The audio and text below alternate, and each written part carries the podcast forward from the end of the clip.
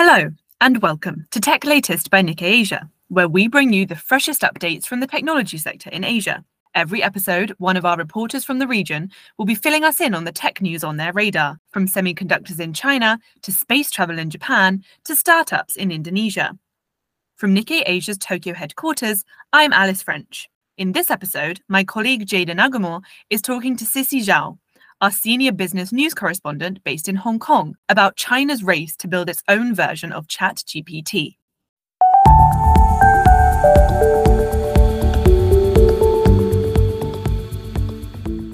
Hi, Cissy. Thank you for hopping on the podcast today.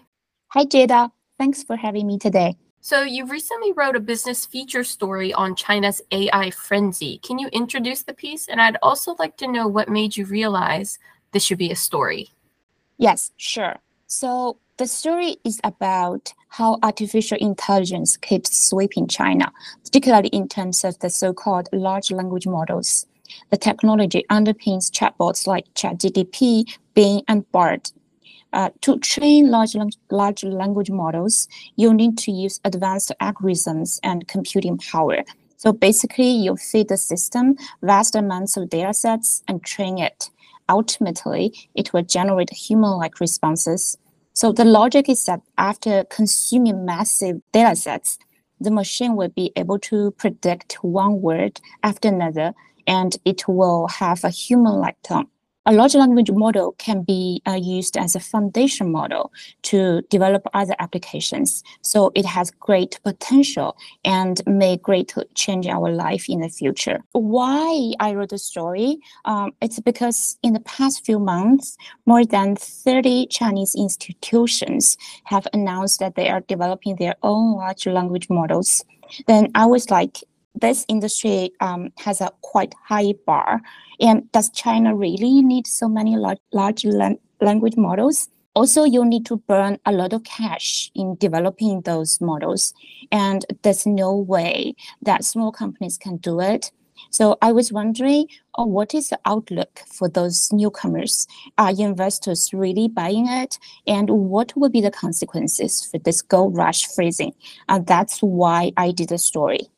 So, as you mentioned, a lot of Chinese investors are scrambling to ride this AI boom, but who exactly are they and which fields within AI are they looking at? So, um, those entities include tech giants such as Alibaba, Tencent, Baidu, and Huawei, which is quite nature actually because I understand that they have to catch up with their Western counterparts, right? Uh, universities, state backed institutions, and even entrepreneurs new to the AI also said that they are working on their own large language large language models, uh, which is a little bit crazy. I can give you an example of how crazy it is. In February, shortly after ChatGPT went viral on social media. Uh, Wang Huiwen, the co-founder of Chinese food delivery platform Meituan, uh, posted on social media that he would develop a large language model to create China's ChatGPT. But this guy has no experience with AI at all. And until last year, he was actually claiming that he was studying metaverse. Uh, in his post, he said that he's investing $50 million to create China's OpenAI. He also said that he currently doesn't understand AI technology, but he's working hard to learn. Uh, I do appreciate his honesty, and he doesn't that he doesn't know uh, this technology. But I think this is a very good example to show that some people are regarding this new technology as a gold rush. And back to your question about which fields within AI are they looking at? In general, tech giants like Baidu, Alibaba, and Tencent, they are developing their own models. And some other AI companies tend to plug AI models into tightly focused verticals or their target market. For example, the they can they're trying to use AI to generate photos or videos for marketing. However, um, this uh, something that I want to add is It is also a fact that many, many Chinese institutions, they are just fine-tuning open source foundation models and using relatively cheap APIs like ChatGPT to generate data first. And then they claim that they are developing their own models. So these entrepreneurs and tech giants, they don't really mind how much money they're pumping into these new projects. I think some of them are definitely looking at the great commercial potential in China. According to a market research, according to market research firm uh, IDC, China's market for AI software and applications is projected to be over $21 billion by 2026. Also, after ChatGPT was introduced, industry experts in China believe that we have entered a new era of large language models, and many feel that it is worth revisiting and reworking all products from scratch, which means they will have to, you know, redesign the apps. And that consensus also implies the huge potential in the Chinese market.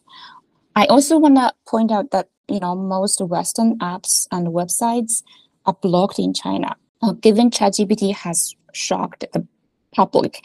And there's no way for China to allow ChatGPT to exist in the country because its answers cannot be controlled by the Chinese Communist Party, right? So China will need its own equivalent of ChatGPT. In that case, whoever can create the first large language model that is the most close to, to ChatGPT will have bigger potential to have bigger market share in the future. I see. That's quite a forecast. Um, is it only the private sector, like the businesses and entrepreneurs you mentioned, that has its eye on AI, or is the government also making any moves? Uh, the Chinese government has introduced policies to support the AI industry and is trying to turn the country into a world leader in the field, uh, giving uh, you know because AI is so important to national security and global competitiveness. Early this year, the Beijing municipal government specifically pledged to support companies to build large language models to compete against ChatGPT. That is very clear. And then also the Chinese Communist Party, um, they said that the country will uh, foster scientific research by focusing on fields including AI, quant quantum information, and microchips but it has also signaled restrictions on developments. For example, uh, China's top cyberspace watchdog has issued a proposed rule stating that the content created using generative AI should reflect socialist core values. That means that, you know, companies need to spend a lot of efforts working on the self-censorship. Otherwise, their products will be doomed 100%.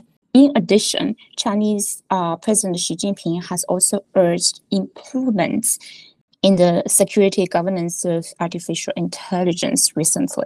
So those are all the potential holders for Chinese tech companies to develop uh, their own large language models. Thank you so much, Cissy, for diving into your great story. Um, are there any other tech related stories you would like to recommend to our readers this week? Yeah, sure.